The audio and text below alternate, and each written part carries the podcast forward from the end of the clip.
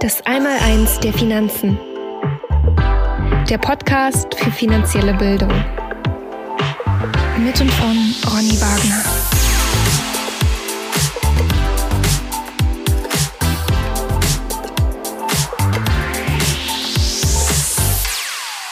Herzlich willkommen zum Podcast Das Einmaleins der Finanzen. Mein Name ist Ronny Wagner und heute geht es um Denkfallen. Und zwar haben wir uns ja im Podcast davor, in der vorhergehenden Folge mit äh, der ersten Denkfalle auseinandergesetzt, die ich so für mich als äh, problematisch angesehen habe.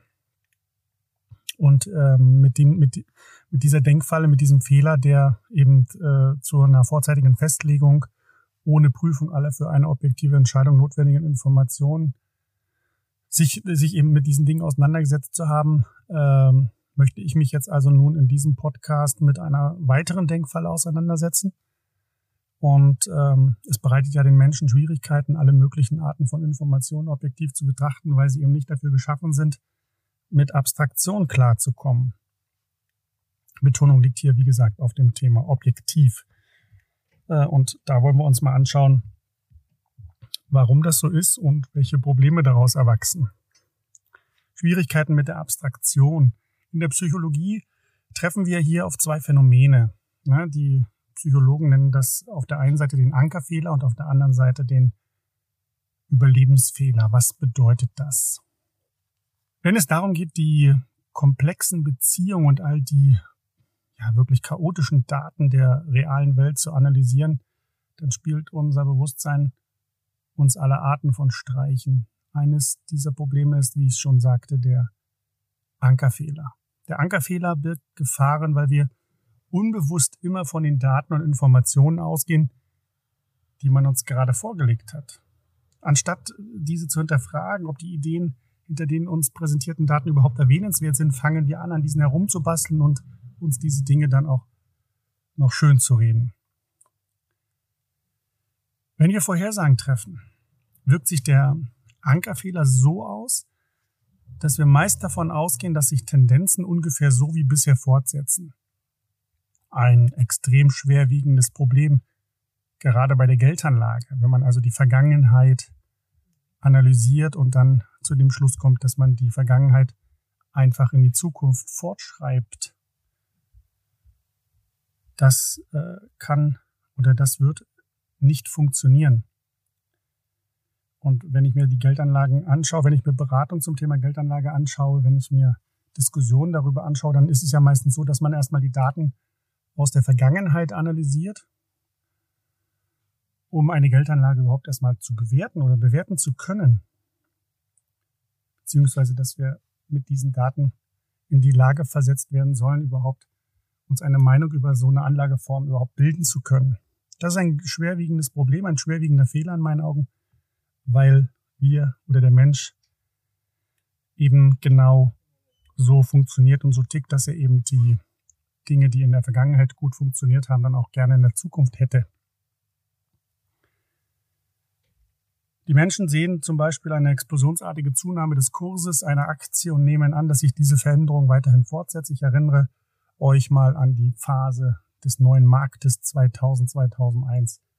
Da haben wir ja sehr, sehr viele neue Aktionäre in unserem Land begrüßen dürfen, die eben davon ausgegangen oder die die äh, positive Entwicklung ähm, gesehen haben am Aktienmarkt und die natürlich gerne bei diesem Spiel mit dabei sein wollten.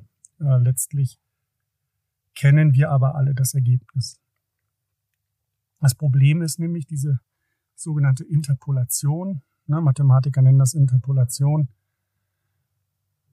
also die Tendenz bei der Schätzung zukünftiger Resultate eine lineare Entwicklung anzunehmen, also dass wir einfach davon ausgehen, dass hier keine großen Schwankungen äh, auftreten, keine schwarzen Schwäne auftreten, sondern dass wir einfach eine lineare zukünftige Entwicklung annehmen. Ich will damit nicht sagen, dass Interpolation äh, nicht sinnvoll ist. Es gibt sicherlich gewisse Situationen, wo man das machen kann. Aber in volatilen Umgebungen, also in Umgebungen, wo sich Dinge sehr stark verändern, sehr stark schwanken, indem man eben mit Kräften konfrontiert wird, die sich nicht linear, sondern exponentiell entwickeln. Ne? Stichwort Geldsystem. Da hilft uns die Interpolation nicht. Kommen wir zum Überlebensfehler. Wir erinnern uns besser an das, was passiert ist und nicht an das, was nicht passiert ist. Das klingt erstmal sehr witzig, aber so funktioniert das. Nehmen wir mal ein paar Beispiele unter die Lupe. Gläubige pilgern zum Beispiel jedes Jahr nach Lourdes oder Lourdes. Dort soll sich 1858 der Legende nach die Jungfrau Maria einem jungen Mädchen aus dem Ort gezeigt haben oder sie soll erschienen sein.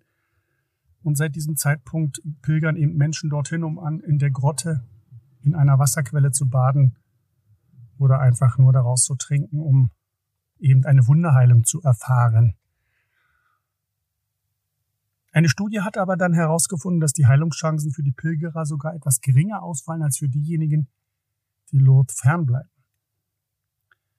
Doch über die Menschen, die zu Jungfrau Maria gebetet haben und geheilt wurden, können wir etwas lesen. Dafür finden wir Berichte im Internet. Aber über die, die zu ihr gebetet haben und trotzdem an ihrer Krankheit verstorben sind, über die liest man nichts. Das ist dieser Überlebensfehler. Ne? Die, die überlebt haben, können darüber berichten, die, die es nicht geschafft haben, eben nicht. Schauen wir uns ein weiteres Beispiel an. Wir lesen in einem Magazin oder in einem Buch von einem, nehmen wir an, Selfmade-Millionär und wir wollen eben sofort in die Immobilie oder die Aktie investieren, die den Millionär eben auch zu seinem Erfolg verholfen hat. Doch wir lesen eben in diesem Beitrag nichts über die Menschen, die im großen Stil in irgendein fatales Asset investiert haben und ihre gesamten Ersparnisse verloren haben bei dieser Aktion. Wir lesen also über die positiven Dinge, über die Erfolge, aber über die Misserfolge nicht. Nehmen wir das Beispiel eBay. Wir lesen über Pierre Omidyar, dem Gründer von eBay, der eben mit seinem Unternehmen ein Vermögen gemacht hat. Wir lesen aber nichts über Jerry Kaplan, der die gleiche Idee hatte wie eBay und sogar in den Augen vieler das bessere Modell.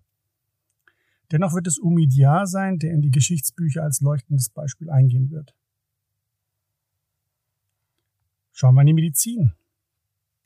In medizinischen Fachzeitschriften haben sich äh, eben Experten auch mit dem Überlebensfehlerproblem befasst. Sie stellten fest, ähm, dass sie immer wieder Artikel veröffentlichten, die einen Zusammenhang zwischen einem Gendefekt und dem Ausbrechen einer Krankheit nachwiesen, aber keine Artikel über die Studien, die keinen Zusammenhang zwischen dem Defekt und der Krankheit fanden. Also hier wird wieder nur über das ähm, über die Erfolge berichtet und eben nicht über die Misserfolge, wo es eben keinen Zusammenhang gegeben hat. Oder schauen wir uns noch ein Beispiel an. Im Zweiten Weltkrieg flogen beinahe täglich britische Bomber über den Ärmelkanal, um deutsche Städte zu bombardieren. Ein für Piloten höchst risikoreiches Unterfangen. Schließlich kamen viele Kampfflugzeuge nie wieder zurück. Um die Überlebenschancen aber zu erhöhen, planten die Ingenieure der Alliierten, die Flugzeuge an gewissen Stellen stärker zu panzern, weil sie eben nicht wollten, dass sie abgeschossen wurden. Hierfür haben die Ingenieure die zurückgekehrten Maschinen unter die Lupe genommen und entschieden, an den Stellen mit den meisten Einschusslöchern eine extra Panzerung anzubringen. Also da, wo die meisten Einschusslöcher war, dort wollte man das ganze Flugzeug extra panzern und somit verstärken.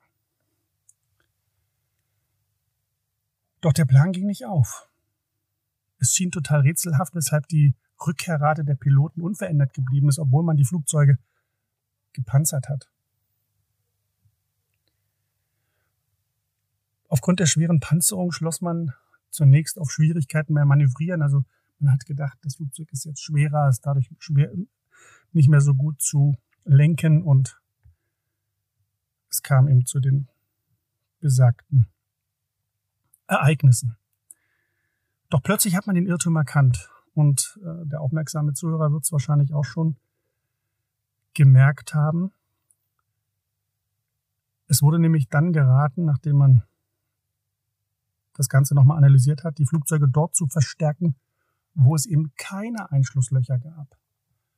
Und genau das hat funktioniert. Denn Treffer in diesen Bereichen führten offensichtlich zum Absturz, während die von Kugeln durchsiebten, aber zurückgekehrten Flugzeuge nur an glimpflichen Stellen erwischt worden waren. Die Ingenieure haben erkannt, dass sie einem fatalen Denkfehler unterlegen waren, nämlich äh, dem sogenannten Überlebensfehler. Erfolgsaussichten werden meist von oder werden von den meisten Menschen überschätzt. Wie aus dem Alltag bekannt ist, erfahren eben erfolgreiche Menschen oder erfolgreiche Strategien mehr Sichtbarkeit als weniger von Erfolg gekrönte. Schauen Sie sich nochmal im Internet um. Die beiden äh, Sportgrößen, Skigrößen und besten Skifahrer aller Zeiten, zumindest in meinen Augen, Marcel Hirscher und Lindsey Vonn, kennt quasi jeder oder hat vielleicht schon mal gehört.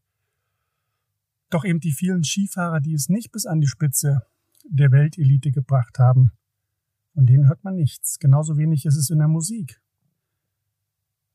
Nicht jeder Musiker schafft es in die Liga einer Lady Gaga zum Beispiel. Das Problem ist, die brotlosen Sportler und Musiker sehen wir nicht. Und das Problem, das sich daraus ableitet, ist eben, dass viele Menschen dadurch die Erfolgsaussichten im Sport und in der Musik dramatisch überschätzen. Vor demselben Irrtum sind wir auch beim Einschätzen von Geldanlagen und deren Risiken nicht gefeit.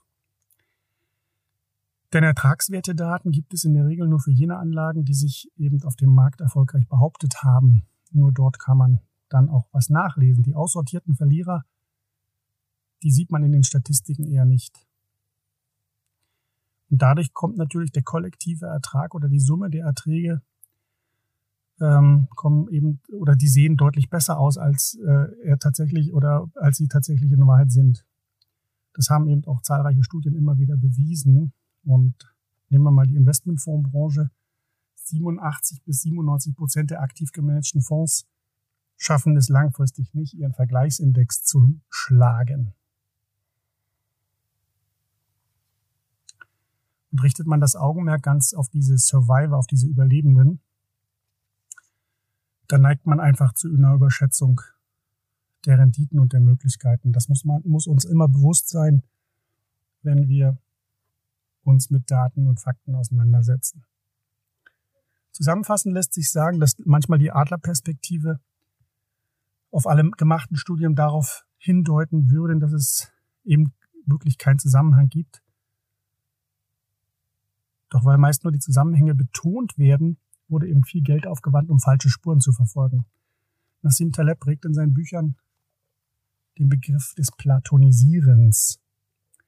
Denn er hat sich gefragt, warum Menschen Probleme eben übersehen. Und Taleb meint eben, dass äh, Ideale unser Denken negativ beeinflussen, also Idealvorstellungen eben unser, unser Denken negativ beeinflussen. Wir sehen also ein ideales Dreieck zum Beispiel und alle Daten, die wir jetzt äh, bekommen, die nicht zu diesem idealen Dreieck passen, die werden einfach durch uns ignoriert. Also da sehen wir wieder ganz deutlich,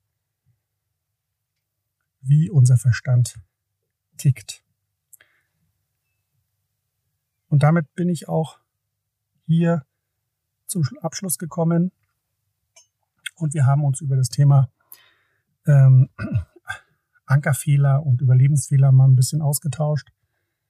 Ich denke, die Beispiele haben das ganz eindrucksvoll bewiesen, dass wir hier in Zukunft aufpassen müssen, wenn wir eben Erfolgsaussichten und Risiken einschätzen sollen und auf Daten zurückgreifen, die in der Vergangenheit liegen, dann kann das eben durchaus zu dramatischen Fehleinschätzungen kommen. Wenn euch der Podcast gefallen hat, dann lasst gerne eine Bewertung da, schreibt uns eine E-Mail, wenn ihr Fragen oder Anregungen oder Kritik habt. Da würden wir uns sehr freuen. Ich freue mich auf den nächsten Podcast und wünsche euch bis dahin alles Gute. Wir hören uns. Bis bald.